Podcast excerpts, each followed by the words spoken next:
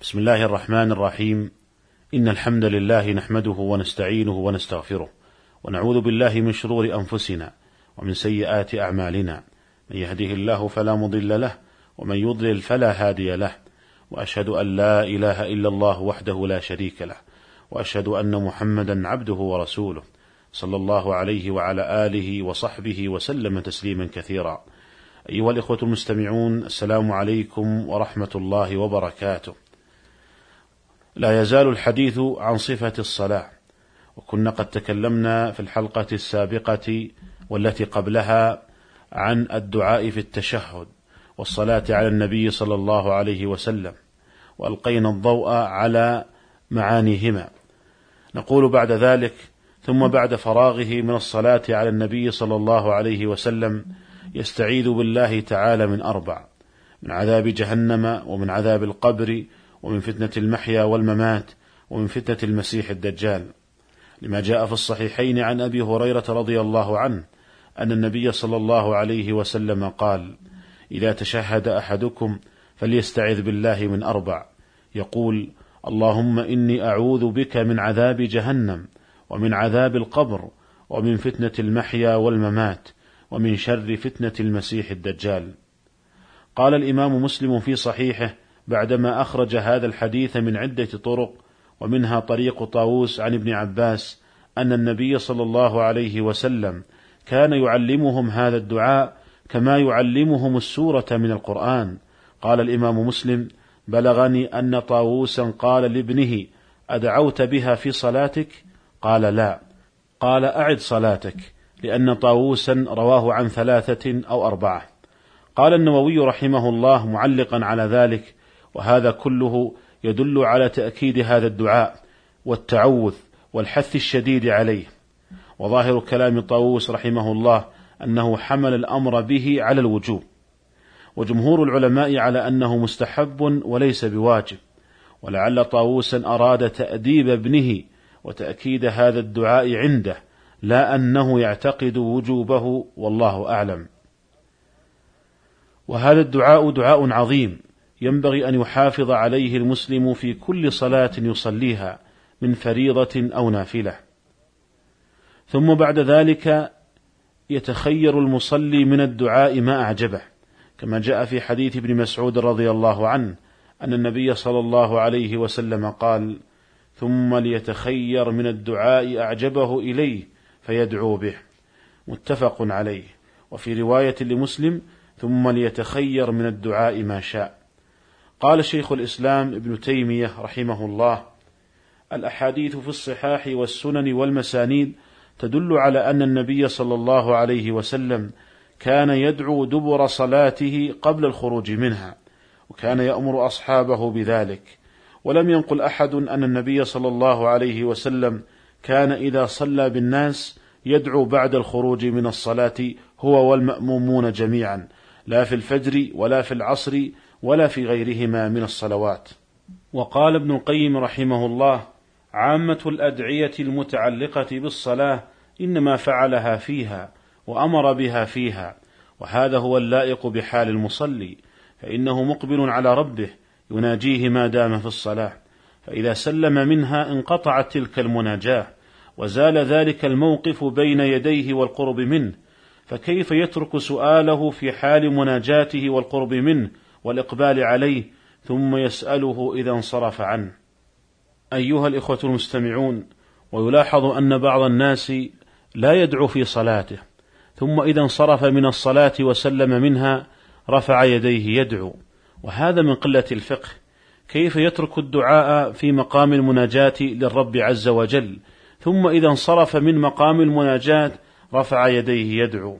فنقول السنة أن يكون الدعاء في الصلاة. لأن النبي صلى الله عليه وسلم قد أرشد لذلك وقال ثم ليتخير من الدعاء ما أعجبه ثم ليتخير من الدعاء ما شاء ثم إن النظر يقتضي هذا فما دام الإنسان في صلاة فإنه يناجي ربه وإذا سلم انصرف من مقام المناجاة وكونه يدعو في الحال التي يناجي فيها ربه خير من كونه يدعو بعد الانصراف من مقام المناجاة. ولهذا تجد أن من العامة من يحافظ على الدعاء بعد النافلة محافظة شديدة حتى إن بعضهم إذا أقيمت الصلاة وهو في صلاة النافلة يسلم منها وقبل أن يقوم لصلاة الفريضة يرفع يديه ويدعو. وكان الأجدر بمن أراد أن يدعو أن يدعو وهو في مقام المناجاة يدعو الله تعالى في صلاته قبل أن يسلم. لا أن يجعل الدعاء بعد الانصراف من الصلاة. وينبغي أيها الإخوة عند الدعاء أن يحرص الداعي على أن يدعو بما ورد ويتأكد ذلك ما ورد من الأدعية في التشهد الأخير. ومن ذلك التعوذ بالله من أربع كما سبق التعوذ بالله من عذاب جهنم ومن عذاب القبر ومن فتنة المحيا والممات ومن فتنة المسيح الدجال ومن ذلك أيضا ما علمه النبي صلى الله عليه وسلم معاذا حين قال له والله إني لأحبك لا تدعن أن تقول دبر كل صلاة اللهم أعني على ذكرك وشكرك وحسن عبادتك. ومن ذلك اللهم إني أعوذ بك من المأثم والمغرم. وقد كان النبي صلى الله عليه وسلم يكثر من هذا الدعاء فسأله سائل ما أكثر ما تستعيذ بالله من المأثم والمغرم؟ فقال النبي صلى الله عليه وسلم إن الرجل إذا غرم حدث فكذب ووعد فأخلف. ومن ذلك أن يقول اللهم إني ظلمت نفسي ظلما كثيرا ولا يغفر الذنوب إلا أنت فاغفر لي مغفرة من عندك وارحمني إنك أنت الغفور الرحيم. ومن ذلك اللهم إني أعوذ بك من البخل وأعوذ بك من الجبن وأعوذ بك من أن أرد إلى أرض العمر وأعوذ بك من فتنة الدنيا وعذاب القبر ومن ذلك أن يسأل الله الجنة وأن يستعيذ بالله من النار. وقد صح عن النبي صلى الله عليه وسلم أنه قال إذا سأل العبد ربه الجنة ثلاث مرات قالت الجنة اللهم أدخله الجنة. وإذا استعاذ بالله من النار ثلاث مرات قالت النار اللهم أعذه من النار. ومن ذلك الدعاء الجامع. اللهم ربنا آتنا في الدنيا حسنة وفي الآخرة حسنة وقنا عذاب النار. وقد أخبر أنس رضي الله عنه كما جاء في صحيح البخاري وغيره أن أكثر دعاء النبي صلى الله عليه وسلم هو هذا الدعاء. اللهم ربنا آتنا في الدنيا حسنة وفي الآخرة حسنة وقنا عذاب النار. فهذا الدعاء يجمع للداعي خير الدنيا والآخرة. وبالجملة فهذا المقام مقام دعاء ومناجاة للرب عز وجل. فينبغي للمصلي أن يجتهد فيه بالدعاء وأن يتخير من الدعاء ما شاء وما أحب. ولكن هل له أن يدعو بشيء مما يتعلق بأمور الدنيا؟ منع من ذلك بعض الفقهاء.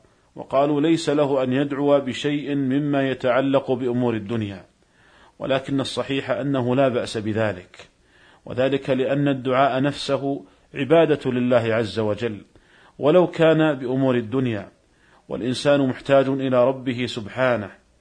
والنبي صلى الله عليه وسلم قال في حديث ابن مسعود لما ذكر التشهد ثم ليتخير من الدعاء ما شاء وأطلق عليه الصلاة والسلام.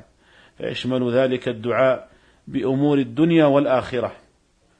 قال ابن القيم رحمه الله والمحفوظ في أدعيته صلى الله عليه وسلم في الصلاة كلها بلفظ الإفراد كقوله رب اغفر لي وارحمني واهدني وسائر الأدعية المحفوظة عنه ومنها قوله في دعاء الاستفتاح اللهم اغسلني من خطاياي بالماء والثلج والبرد اللهم باعد بيني وبين خطاياي كما باعدت بين المشرق والمغرب.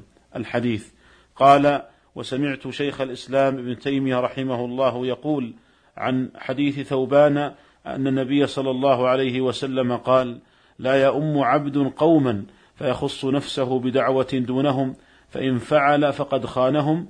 قال شيخ الإسلام ابن تيمية هذا الحديث عندي في الدعاء الذي يدعو به الإمام لنفسه وللمأمومين ويشتركون فيه كدعاء القنوت ونحوه.